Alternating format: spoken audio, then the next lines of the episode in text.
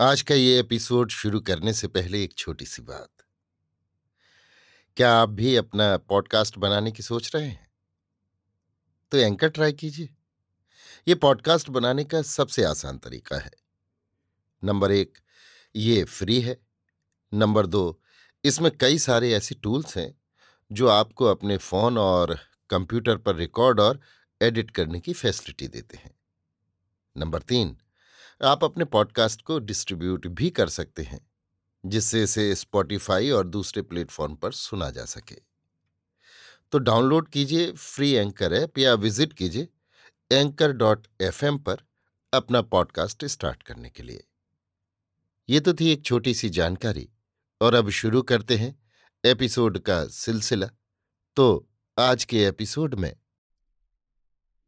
लीजिए सुनिए फणीश्वरनाथ रेणु के लिखे उपन्यास, मैला आंचल का, भाग बारह, मेरी, यानी समीर गोस्वामी की आवाज़ में।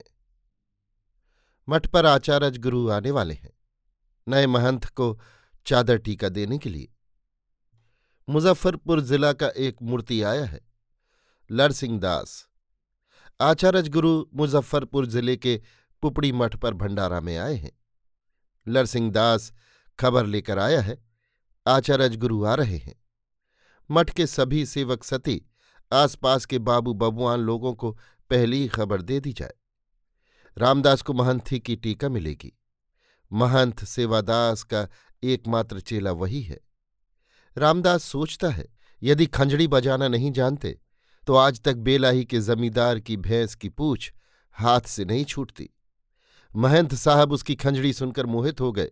और वो रात को ही महंत साहब के साथ भागकर मेरीगंज मठ पर आ गया। पंद्रह साल पहले की बात। पंद्रह साल बाद रामदास का भाग फिरा है। जय हो सतगुरु साहिब की। नियमानुसार सभी पंचों की उपस्थिति में नया महंत एक इकरारनामा लिख देगा। हमेशा लंगोटा बंद रहकर सतगुरु के स्थल की रक्षा करेंगे। किसी तरह का मादक द्रव्य नहीं सेवन करेंगे। दासी रखेल नहीं रखेंगे, आधी आधी। इसके बाद आचार्य गुरु एक सुरत हाल पर दस्तखत करके नए महंत को देंगे। सुरत हाल यानी महंती का दस्तावेज़। फिर चादर टीका की विधि। दही का टीका और सिर पर दूब धान। बस नए महंत साहब उस दिन से नौ सौ बीघे की पत्नी के एकमात्र मालिक हो जाएँगे। पत्नी यानी छोटी जमींदारी। लरसिंह दास तो आचार्य जी का संदेशा लेकर आया था। किंतु मेरीगंज मठ पर एक ही रात रहने के बाद उस पर महंथी का मोह सवार हो गया। नौ सौ बीघे की काश्तकारी, कलमी आम का बाग, दस बीघे में सिर्फ़ केला ही लगा हुआ है। एक एक घौर में हज़ार केले फले हैं, हजरिया केला, दो कौड़ी गाय, चार गुजराती भैंस और सबसे कीमती संपत्ति, अमूल्य धन, लक्ष्मी दासिन। लक्ष्मी दासिन कहती है, महंत साहिब का बस यही एक चेला है, रामदास। तो कानूनन रामदास ही होने वाला अधिकारी महंत है। रामदास, काठ का उल्लू रामदास, सतगुरु हो, ये अंधेर है। रामदास महंत नहीं हो सकता छुचूंदर की तरह तो सूरत है, वो महंत होगा।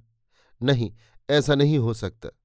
और ये लक्ष्मी, श्राप भ्रष्ट अप्सरा लक्ष्मी ने लरसिंह दास की आँखों में न जाने क्या देखा है कि उसकी छाया से भी वो बचकर चलती है। रात में किवाड़ मजबूती से बंद करके सोती है। किवाड़ की छिटकिली लगाने के बाद एक ओखड़ किवाड़ में सटा देती है। लरसिंह दास को शायद बहुमूत्र की बीमारी है। रात भर में दस ग्यारह बार पेशाब करने के लिए उठता है। हर बार धूनी के पास सोया हुआ रामदास उसे टोकता है। कौन? लरसिंह दास किसी बार जवाब नहीं देता। कल रात एक बार गुस्से में जवाब दिया मेहनत होने के पहले ही अंधे हो गए क्या? देखते नहीं हो? जैसा गुरु वैसा चेला। रामदास कुनमुनाकर रह गया था। सुबह को सत्संग के समय ही लक्ष्मी बरस पड़ी थी। क्यों आप वैसी भाखा बोले थे? महंत होने के पहले ही अंधे हो गए, जैसा गुरु। गुरु निंदा सुना ही जो काना मैं गुरु निंदा नहीं सुन सकती, नहीं सह सकती। रामदास को आप क्या समझते हैं? वो इस मठ का अधिकारी महंत है। आप जैसी एक कौड़ी बिल्टा साधुओं को वो रोज प्रसाद देगा। बिल्टा यानी आवारा। बात करना भी नहीं जानते। आने दीजिए आचार्य जी को। रामदास भी सुना देता है। रात में हम छोड़ दिया, लेकिन अब बोलोगे तो सीधे पश्चिम का रास्ता दिखा देंगे। हाँ समझ रखो। भंडारी तो नंबरी शैतान है। कल से ही उसने बदमाशी शुरू की है। दाल की कटोरी में सिर्फ़ पानी रहता है। आलू की भुजिया दोबारा नहीं देता। घी मांगने पर कहता है, दाल घी से बघारल है। केला बिक्री होने के लिए हाट भेज दिया जाता है। दूध में पानी मिलाकर देता है। बाल भोग में पहले दही चूड़ा देता था। कल से सिर्फ़ चूड़ा लाकर रख देता है। बिल्टा साधु, रंडी की ये हिम्मत, उसे बिल्टा साधु कहती है। अच्छा अच्छा। लक्ष्मी पहले से ही उसे नहीं जानती। कैसे जान सकती है? वो कभी पहले यहाँ आया नहीं। पुपड़ी मठ से भी तो कभी कोई मूर्ति यहाँ नहीं आया। सोनमती या कहारिन भी तो नहीं आई है यहाँ। संभव है उस बार अपनी बेटी रधिया को खोजने के लिए यहाँ भी पहुँची हो। ठीक है, रधिया। रधिया को पहली बार जब देखा था तो उसके मन में ऐसी ही हालत हुई थी। कनपट्टी के पास हमेशा गर्म रहता था, लेकिन रधिया अलहड़ थी। एक ही चक्कर में जाल में आ गई। लक्ष्मी तो पुरानी है, खेली खिलाई, सत्तर चूहे खाई हुई है। यदि वो रधिया को लेकर नौटंकी कंपनी में नहीं शामिल होता तो रधिया हाथ से नहीं निकलती। नौटंकी कंपनी के मालिक की ही बात रहती तो वो सह ले सकता था। हारमोनियम और नगाड़ा वाले भी रधिया को कभी फुर्सत नहीं देते थे। कभी ताल का रिहर्सल करना है तो कभी नाच सिखाना है। रधिया साली भी कुत्ती ही थी। वो भी तो बदल गई थी। नरसिंह दास अपने सिर के दाग पर हाथ फेर कर मफलर से ढक लेता है। साले नगाड़ची ने ठीक सामने कपाल पर ही डंडा चलाया था।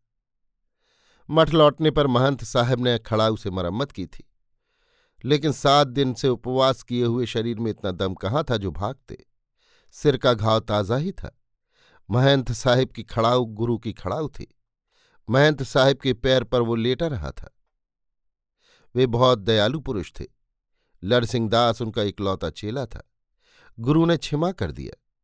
महंत साहिब के शरीर त्यागने के बाद पुपड़ी मठ की महंथी उसे ही मिलती। लेकिन रामबरन कोयरी ने उसकी मति फेर दी थी। लड़सिंह दास, नेपाली गांजा में बड़ा नफा होता है। दस रुपये का लाओ और चार सौ बनाओ। नेपाल में चार आने शेर गांजा मिलता है। बारह छत्तर मेला के समय चलो। महंत साहब ने जब शरीर त्याग किया तो वो जेल में था। महंत साहब ने मरने के समय जीवत दास को चेला कबूल कर वीर लिख दिया। नहीं तो वो भी एक मठ का महंत होता। तब लक्ष्मी उसे बिल्टा साधु नहीं कह सकती। तब तो पैर पखार कर, पैर के दसों नाखूनों को धोकर वो प्रेम से चरणोदक पीती। लेकिन वो लक्ष्मी को चरणोदक पिलाकर छोड़ेगा। रामदास, क्या है? रामदास मत बोलिए, अधिकारी जी कहिए। कोठारिन से कहो कि लरसिंहदास आज जा रहे हैं। जा रहे हैं तो जाइए। तुम कोठारिन से कहो। तुम ताम मत करो। कोठारिन जी से क्या कहेंगे? राय खर्च कल ही कोठारिन जी ने दे दिया है। रामदास झोली से एक पाँच रुपए का नोट निकालकर लर लरसिंहदास के आगे फेंक देता है। हम पूछना चाहते हैं कोठारे ने हमारा अपमान काहे किया? हमको बिल्टा काहे बोली? हमारे आचार्य गुरु को काहे गाली दिया? आचार्य गुरु को कब गाली दिया है? दिया है। बोली नहीं थी। पूजा विदाई लेने के समय आचार्य गुरु हैं। बेर बखत पड़ने पर सीधा जवाब मिलता है। आज आचार्य गुरु हुए हैं। कल तक तो गुरु भाई थे। ये गाली नहीं तो और क्या है? संसार में सत्य का भी लेस जरा रहने दीजिए, साधु महाराज। लक्ष्मी अंदर से निकलकर कहती है, साधु का काम झूठ बोलना नहीं है। छी छी। छी छी क्या? हमको बिल्टा नहीं कहा है आप, तुमने? रामदास, लक्ष्मी गरज उठती है। गर्दनियाँ देकर निकाल दो इसको। ये साधु नहीं है, राक्षस है। इसके सिर पर माया सवार है। इससे पूछो, आज सवेरे जब मैं स्नान कर रही थी तो बाँस की पट्टी में छेद करके ये क्या देखता था? सैतान। लक्ष्मी फुफकारती हुई अंदर चली जाती है। रामदास उठकर लड़सिंहदास के गले में हाथ लगाकर धक्का देता है। लड़सिंहदास सीढ़ी पर गिर पड़ता है। नाक से खून निकल रहा है। जय हिंद रामदास जी। क्या है? क्या हुआ? बालदेव जी लहू देखकर घबरा जाते हैं। कुछ नहीं पचवरिया साधु है। काया में कहीं साधु स्वभाव नहीं। कोठारिंजी से बदकुट्टी करता था। बदकुट्टी यानी विवाद विवाद। तो मारपीट क्यों हुई? शांति से सब काम करना चाहिए। हिंसा बात नहीं करना चाहिए। रामदास, बालदेव जी को अंदर भेज दो। लरसिंह दास नाक का खून पहुँचते हुए देखता है। बालदेव नाम का ये खद्दड़ दाढ़ी आदमी अंदर जा रहा है, सीधे लक्ष्मी की कोठरी में। जय हिंद, बालदेव जी। शायद ये खद्दड़धारी और लक्ष्मी एक ही आसनी पर बैठे हैं, एकदम आस पास देह से देह सटाकर। अच्छा।